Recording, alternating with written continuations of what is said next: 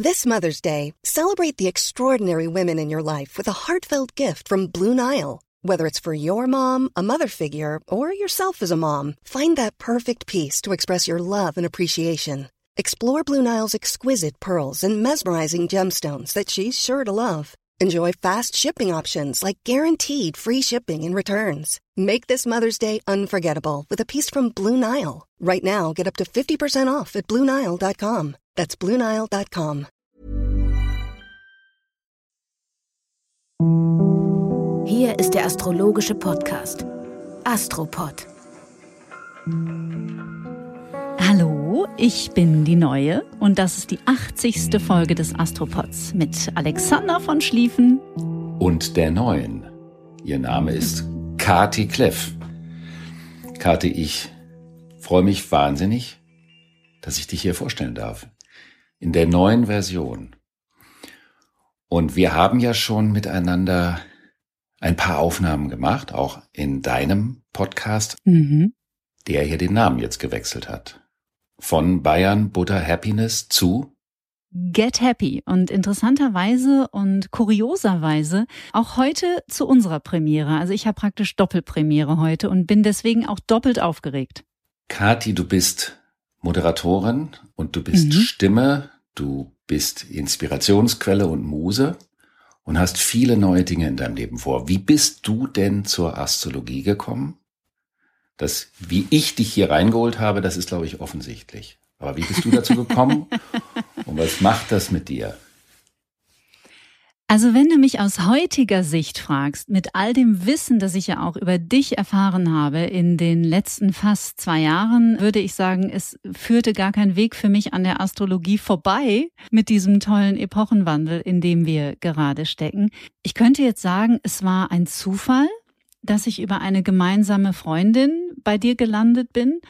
Ich war von Anfang an total Feuer und Flamme, weil, und da teile ich etwas mit dem John Ruhrmann, liebste Grüße an dieser Stelle, ich die Astrologie bis zu diesem Zeitpunkt total unterschätzt hatte und auch völlig falsch eingeschätzt hatte. Und ich habe durch die Astrologie nicht nur vieles über Mm, die Gesellschaft verstanden, die Entwicklungen in der Welt, über mich ganz persönlich, sondern ich habe auch viel mehr über die Astrologie verstanden und finde es nach wie vor, muss ich sagen, fast ein bisschen skandalös, dass man sie als Wissenschaft bisher offiziell noch nicht anerkannt hat und würde mir fast ein bisschen wünschen, dass sich das in der Zukunft ändert.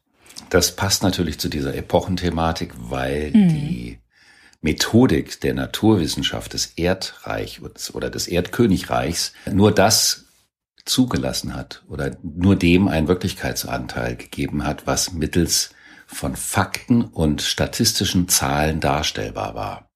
Und alles, was auf Basis dieser Methodik nicht darstellbar war, wurde einfach ausgeschlossen. Also insofern war das ein finsteres Mittelalter für die Astrologie. Mhm. Und natürlich braucht das Luftzeitalter eine Vernetzungssprache, die sinnhaftig ist. Und deswegen ist das jetzt die Epoche der Astrologie. Mhm. Und das ist auch einer der Gründe, warum ich mich wahnsinnig freue, dass ich jetzt hier diese neue Aufgabe, vor der ich auch ganz schön Respekt habe, muss ich sagen, dass ich die übernehmen darf, weil ich dieses Wunder der Vernetzung gerade an allen Ecken und Enden beobachte. Es ist wirklich beeindruckend und sehr bemerkenswert. Also scheint tatsächlich was dran zu sein. und du hast ja auch persönlich einen Wandel vollzogen mit deinen Aktivitäten, mit den Themen, die ja. dich faszinieren. Ja. Und da ist die Astrologie ja auch nur ein kleiner Teil davon. Aber man kann sagen, ja. dieses öffentliche Bekenntnis zu diesem Thema, was ja auch nicht so einfach ist, wenn man auch in einer Position ist wie du, ist ja auch eine Art und Weise, persönlich in das neue Königreich reinzukommen, nämlich im Sinne dieser neuartigen Veränderung. Und du hast ja noch ein weiteres spannendes Gebiet. Ja, die Dinge kommen in die Sichtbarkeit. Ich brenne für die Psychotraumatologie. Also ich brenne sowieso generell für Menschen. Ich bin aufrichtig an Menschen interessiert und auch daran, wie soll ich sagen, Menschen zu inspirieren, ihren ganz eigenen Weg der Transformation zu gehen, ihre eigenen Tools zu finden. Ähm, was hilft ihnen weiter? Wodurch wachsen sie? Weil ich glaube, dass unsere, unsere Welt in einer ein bisschen schöneren Verfassung sein könnte, wenn wir alle uns ein bisschen mehr mit uns beschäftigen würden. Und das meine ich im Sinne der Gemeinschaft. Also ich meine nicht, wir sollten alle noch viel egoistischer werden, sondern ich glaube, oder das ist meine tiefe Überzeugung, würden wir uns als Individuen besser verstehen, würden wir auch besser verstehen, warum manche Dynamiken sich auch so entwickelt haben, wie sie sich entwickelt haben. Und da hast du natürlich völlig recht, das war ein äh, super mutiger Schritt für mich. Als Medienschaffende bin ich ja die Öffentlichkeit schon sehr lange gewöhnt, aber mit solchen Themen wie Psychologie, Transformation, Astrologie in die Sichtbarkeit zu kommen, das war nicht nur sehr überraschend und hängt dann vermutlich ja, wie ich heute weiß, auch mit diesem Epochenwandel zusammen, sondern hat natürlich auch ein bisschen Mut erfordert. Und trotzdem bin ich darüber unglaublich glücklich und vor allem bin ich darüber sehr, sehr dankbar. Und jetzt macht es mir auch gar keine Angst mehr. Also irgendwie fügt sich alles so, wie es sich fügen soll. Das ist ganz schön. Wenn ich das sagen darf, dass die Konstellation des neuen Epochenwandels hat ja im Zeichen deines Aszendenten stattgefunden. Mhm. Der Wassermann. Und das bedeutet, das ist wie ein ganz persönlicher Neuanfang. Und zu einem ganz persönlichen Neuanfang gehört der Mut, weil der, dieser Art von Neuanfang, wie sie durch den Aszendenten symbolisiert wird, ist wie eine neue Geburt. Und daher passt es dann auch, dass es um Themen geht, wo man sich vorher vielleicht nicht so ganz sicher ist. Kann ich mich das trauen? Schaffe ich das? Will ich das wirklich? Und selbst wenn ich es will, wird es funktionieren. Dann hast du ja auch erwähnt, dass die stärkere Beschäftigung der Menschen mit sich selbst im Dienste der Gemeinschaft ein großes Thema ist. Und da hast du vollkommen recht, weil die Beschäftigung des Menschen mit sich selbst im Erdzeitalter damit was zu tun hatte, wirklich nur sich abgegrenzt mit sich zu beschäftigen, um auch für sich einen Benefit zu haben. Und daher ist mhm. die Beschäftigung mit der eigenen Persönlichkeit im Luftzeitalter vor einem ganz anderen Hintergrund zu interpretieren. Mhm. Und ich freue mich natürlich auch, wenn du in der Zukunft immer aus deiner Disziplin, die natürlich auch für unsere Zuhörerinnen und Zuhörer spannend ist, mit der Psychotraumatologie oder auch ein Thema, was man daran heften kann, nämlich die Epigenetik, dass mhm. wir da bestimmt auch Themen finden, die für unsere Zuhörerinnen und Zuhörer spannend ist. Ich habe in der ersten Ausgabe nach der Pause Zuhörerschaft gesagt und habe ich dermaßen einen auf die Finger bekommen für diesen spröden Begriff. Deswegen verdopple ich das jetzt wieder mit weiblich und männlich.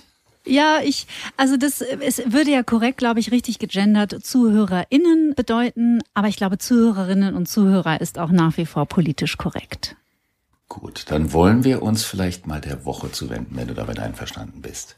So gerne. Und ich weiß schon von dir, dass es eine recht entspannte Woche wird, die sehr viel mit der Venus im Skorpion zu tun hat.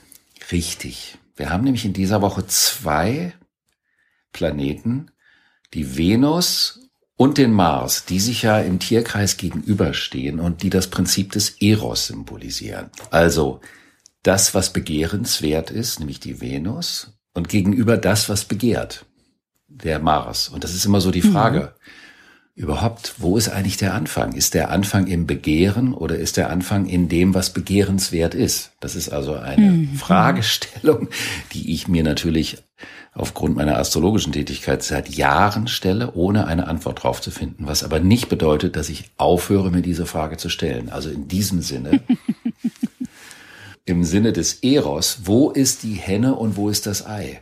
Womit beginnt mhm. der Ursprung? Mit dem, was lockt und reizt oder mit dem, was begehrt? Gibt es ein Begehren in den leeren Raum herein, ohne dass sich dort etwas Begehrenswertes befindet?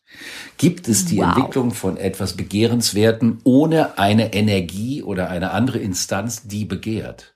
Jetzt sind wir aber gleich aber tief in der Philosophie drin, nicht nur in der Astrologie. Super spannend.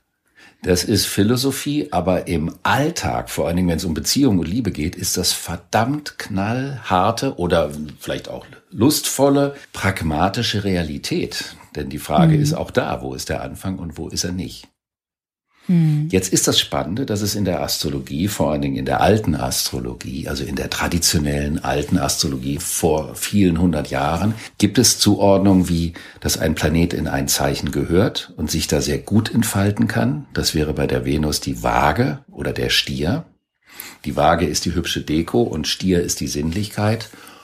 Und beim Mars wäre das das Zeichen Widder, wo er gut hingehört, oder das Zeichen Skorpion und das Zeichen Steinbock, wo, wo er sich besonders stark entfalten kann. Und da, wo es gute Positionen gibt, gibt es auch schwache Positionen, also das Gegenteil. Und Venus steht in der traditionellen Astrologie im Zeichen Skorpion schwach. Und ein paar Tage später, das werden wir dann gleich nochmal benennen, wandert der Mars in das schwache, für ihn schwache Zeichen Waage. Das heißt also, beide Pole des Eros wandern innerhalb von einer Woche in zwei Zeichen, die schwach für ihre Artikulation sind. Und das ist natürlich hochspannend. Hochspannend ist ein Begriff, den man gut interpretieren kann in alle Richtungen. kann man einschätzen, was das für Beziehungen bedeutet? Und die Beziehung muss ja nicht immer die Liebesbeziehung zwischen zwei Partnern sein. Da geht es ja wahrscheinlich genauso um Freundschaften zum Beispiel, oder? Es geht um jede Art von Beziehung, weil es gibt ja auch den geistigen Eros. Also, mhm. Und es gibt auch den Eros der Freundschaft, also das, was die Freundschaft lebendig und prickelnd macht. Und es gibt auch diesen Eros im weitesten Sinne in einer geschäftlichen Partnerschaft, weil die muss ja auch von irgendeiner Begeisterung leben. Also da, wo es prickelt, mhm. ist der Eros am Werk. Jetzt heißt das natürlich nicht, wenn beide, die Venus macht das am 10., die geht also am 10. September in den Skorpion und der Mars geht am 15., also fünf Tage später in die Waage. Das mhm. heißt, die bleiben aber dann für eine längere Zeit beide in diesen sogenannten schwachen Zeiten. Das heißt natürlich nicht, wie man das früher interpretiert hätte, das ist eine schlechte Zeit für Beziehung, sondern es ist eine Zeit, die besondere neue Sichtweisen auf das Thema Beziehung einleitet. Mhm. Und vielleicht würde ich beginnen, über die Venus im Skorpion etwas zu erzählen, was das heißt. Sehr gerne. Die Venus in der Waage ist ja die Anmeldung, hallo, hier bin ich. Ich bin hübsch und fein und ich bin attraktiv und ich möchte gemocht werden und ich lade dich ein. Das ist also das Werbeverhalten. Im Skorpion geht es um den nächsten Schritt. Ryan Reynolds here from Mint Mobile. With the price of just about everything going up during inflation, we thought we'd bring our prices down. So to help us, we brought in a reverse auctioneer, which is apparently a thing.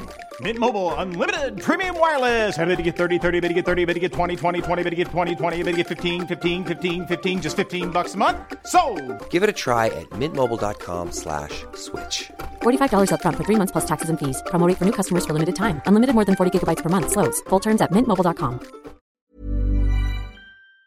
Geht es um den Vertrag. Da steigt man miteinander tiefer ein. Es geht also wirklich dann um die Bindungsmodalitäten. Und man kann sagen, dass die Venus im Skorpion Angst vor einem Mangel an Sicherheit in der Bindung haben kann. Weshalb sie besonders taktisch begabt ist, sich so zu verhalten, dass sie ihr Gegenüber so einlullt oder verführt, dass der das Gefühl hat, er ist praktisch willenlos. Er kann selber gar nicht bestimmen, das zu wollen oder nicht zu wollen. Also wie man so schön sagt, halb sank er hin, halb zog sie ihn. Mhm. Kennst du diesen Begriff? Noch nicht. Aber ich kann es mir ungefähr vorstellen, was damit gemeint ist. Und das ist interessant, weil das Zeichen Skorpion in der traditionellen Astrologie auch von dem Planeten Mars, also mit dem Willen, ich will etwas, aber der skorpionische Wille ist subtil.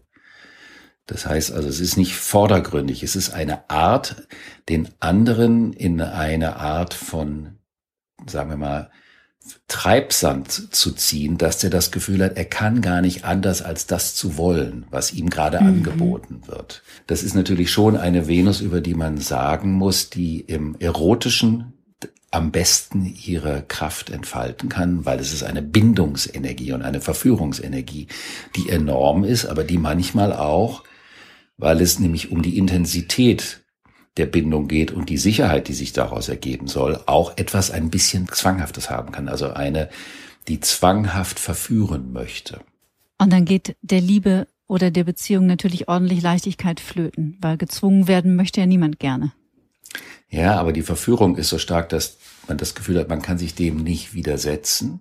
Ah. Und es kann die Leichtigkeit, es geht nicht mehr um Leichtigkeit. Also es geht auch nicht mehr darum zu flirten, sondern man soll direkt miteinander in die Kiste gehen, damit was passiert, damit ein Bindungsmoment entstehen kann. Mhm. Daher kann man heutzutage diese Thematik, dass das eine schwache Konstellation wäre oder sei, gar nicht so wirklich mehr sagen. Also das gehört halt in eine Zeit, die mehr mit Werten zu tun hatte, als das heute der Fall ist. Aber es kann eben etwas Gedrängtes, etwas Gedrücktes haben, weil man es unbedingt erzwingen möchte. Mhm. Das beginnt ab heute, 10. September hast du gesagt? Das beginnt ab dem 10. Und der Mars September. kommt am 15. dazu. Genau. Und dann sind die Mhm. beide in diesen Zeichen. Mars in der Waage ist eine ganz andere Thematik. Mars ist ja die Willensbekundung, die Durchsetzung. Also ich will das jetzt. Ich finde immer, dass es ein gutes Beispiel dafür gibt, wenn man zum Beispiel in die U-Bahn möchte. Man kommt in den U-Bahnhof oder in den S-Bahnhof und möchte unbedingt noch rein und die Tür geht schon zu. Und es gibt diese Geräusche und die U-Bahn-Tür geht zu. Die Art und Weise, wie man noch versucht reinzukommen, sagt sehr viel über den individuellen Mars aus. Also wie setze ich mich in einer existenziellen Situation willensmäßig durch? Und wenn der Mars in der Waage ist, dann setzt er sich durch, indem er den Willen des anderen entkräftet. Das ist also praktisch eine Entwaffnungsstrategie als Durchsetzung. Das heißt also, ich fange nicht bei mir an, sondern ich begegne dem anderen mit einem so charmanten Lächeln, dass der gar nicht anders kann, als auch freundlich auf mich zu reagieren. Ich binde den anderen in mein eigenes Verhalten ein. Und für die Menschen, die sich vielleicht schon ein bisschen länger damit beschäftigt haben, der Mars in der Waage ist ein bisschen ähnlich, als wenn man in seinem persönlichen Horoskop einen Waage-Aszendenten hat. Mhm. Ist das nicht eine gut getarnte Form der Manipulation? Das ist natürlich eine geschickte und eine brillante Frage. Das kann zu einer ganz subtilen, weil sehr freundlichen Manipulation führen. Mhm. Und wenn jemand, sagen wir mal, überhaupt strategisch arbeitet in seinem Leben, strategisch vorgeht oder passend zur Bundestagswahl, wenn jemand Politiker ist, dann lädt diese Konstellation natürlich dazu ein, auch damit manipulieren zu können. Mhm. Durch die Entkräftung. Mhm. Das heißt, wir begegnen den Menschen, die uns nach dem 15. September besonders charmant gegenübertreten, mit einer gesunden Skepsis oder dürfen wir uns darauf einlassen? Wir dürfen uns einlassen, weil die Zeitqualität kann uns ja auch daran erinnern, dass es manchmal ganz gut ist, wenn man seine eigenen impulsiven Energien und Kräfte so ein bisschen im Griff hat. Mhm, allerdings. Und daher kann man auch an diesem Punkt wieder sagen, also diese alten Deutungen passen nicht mehr in unsere Zeit, weil man mit dem untypischen, also mit dem atypischen Mars-Prinzip mit dem Kopf durch die Wand gehen zu wollen, mit der untypischen Version davon trotzdem was Tolles auch bewirken kann. Mhm. Es ist also eine Zeit, die zu dem Thema Respekt einlädt. Sehr schön. Können wir brauchen. Mir ist das persönlich passiert am Wochenende. Da habe ich diese Lektion noch nicht gelernt. Ich habe versucht, sie zu lernen. Ich war nämlich auf dem Fußballplatz und da war neben mir lustigerweise der Vorstand des Vereines, gegen die die Mannschaft spielte, mit der ich identifiziert war. Und der fing die ganze Zeit an, den Schiedsrichter unterirdisch zu beleidigen. Also nicht nur, dass er nicht einverstanden war, das kennt man ja auch aus dem Fußballstadion. Er hat ihn richtig unterirdisch angepöbelt. Mhm. Und da bin ich zu ihm hin, weil er neben mir stand und habe gesagt, könnten Sie bitte damit aufhören und wäre, es wäre angemessen, wenn Sie diesem Schiedsrichtern und auch den Linienrichtern mit mehr Respekt begegnen, denn das ist die Kultur hier an diesem Platz. Daraufhin pöbelte der weiter und leider habe ich mich nicht im Griff gehabt und habe dann amtlich zurückgepöbelt. Und daraufhin habe ich mich erinnert, in den nächsten Wochen geht der Mars in die Waage und da habe ich eine Lektion zu lernen, dass selbst wenn man einen diplomatischen Erstversuch macht und der scheitert und man sich dann hinterher zu einem rustikalen Gegenverhalten hinreißen lässt, dann ist das nicht die Lektion, die Mars in der Waage in die Welt bringen möchte. Aber vielleicht hört ja dieser Herr diese Folge des Astropods und erinnert sich auch daran und wird das nächste Mal darüber reflektieren, was das bedeutet, respektvoll mit anderen Menschen, die nicht das tun, was man selber möchte, umzugehen. Das wäre ganz wunderbar. Es sind ja bekanntlich die kleinen Dinge, die diese Welt zu einem schöneren Ort machen können. Und das ist eine wunderbare Überleitung zu einer weiteren Konstellation, die in dieser Woche stattfindet. Allerdings am 14. Das heißt, wir haben jetzt, weil Mars und Venus zusammengehören, den 10. und den 15. zusammengenommen. Mhm. Und am 14. geht es um die kleine Welt und um die große Welt. Und ich weiß von dir, dass es um deinen Lieblingsplaneten geht. Welches ist denn mein Lieblingsplanet? Der Neptun. Genau, das ist mein Lieblingsplanet. Und die Sonne steht an dem Tag dem Neptun gegenüber. Und die Sonne ist die kleine Entität, wenn ich mir dieses Fremdwort mal erlauben darf, also die kleine Ich-Einheit, das Ego, also ich oder du oder jeder einzelne von uns. Wer bin ich und wer kann ich sein? Meine Persönlichkeit oder auch mein Ego.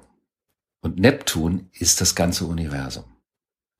Mhm. Also es tritt das kleine Ego gegen das große Universum an. Und das kann Spannend. bedeuten, dass man sich klein fühlt, aber sich klein zu fühlen muss ja nichts Schlimmes sein. Sich klein zu fühlen kann ja auch etwas Erhabenes sein, die Größe des Universums zu spüren. Ja, genau, weil sich klein zu fühlen kann ja auch was ganz Wunderbares sein, weil da steckt Demut drin und Verletzlichkeit und Sichtbarkeit und Sensibilität. Und da haben wir natürlich alle ein bisschen Angst davor. Wir denken immer, wir fühlen uns nur groß, wenn wir im Ego sind und wie Gorillas uns auf die Brust trommeln. Aber die wahre Stärke und Größe, zumindest meiner Erfahrung nach, ist eher in der Verletzlichkeit zu finden. Die in der Verletzbarkeit, das ist ja auch die, das Tor zur Demut, wie du sie eben schon mal ja. genannt hast. Und die Demut ist sicherlich einer der edelsten Eigenschaften. Aber sie macht natürlich Angst und wenn das Ego verletzt ist und das Gefühl hat, es muss sich immer wieder bestätigen, um sein zu können oder um sich zu behaupten, dann kann es dieses Gefühl der Verletzbarkeit oder des Kleinseins gegenüber dem Großen nicht aushalten. Und dann gibt es in dieser Konstellation auch die Verführung, nämlich sich praktisch zum Erlöser zu machen, sich also zu identifizieren mit dem Unfassbaren, also sich zur gottgleichen Figur zu stilisieren. Das wäre so etwas wie ein spiritueller Größenwahn, aber das kommt natürlich nicht alltäglich vor und das machen auch nicht alle Menschen automatisch. Aber diese Konstellation kann einem genau bewusst machen, wo man mit seiner eigenen Position, wie wichtig man sich nimmt, wie wichtig man sich nehmen sollte, wie wichtig man sich nicht nehmen sollte und wo die Grenze des Ichs aufhört und wo der Übergang, der fließende Übergang in das große Ganze, in die schöne Demut ist. Wunderbar. Ich habe ein schönes Zitat gehört von Eckhart Tolle, da muss ich sehr, sehr oft dran denken und das fällt mir ein in dem Zusammenhang.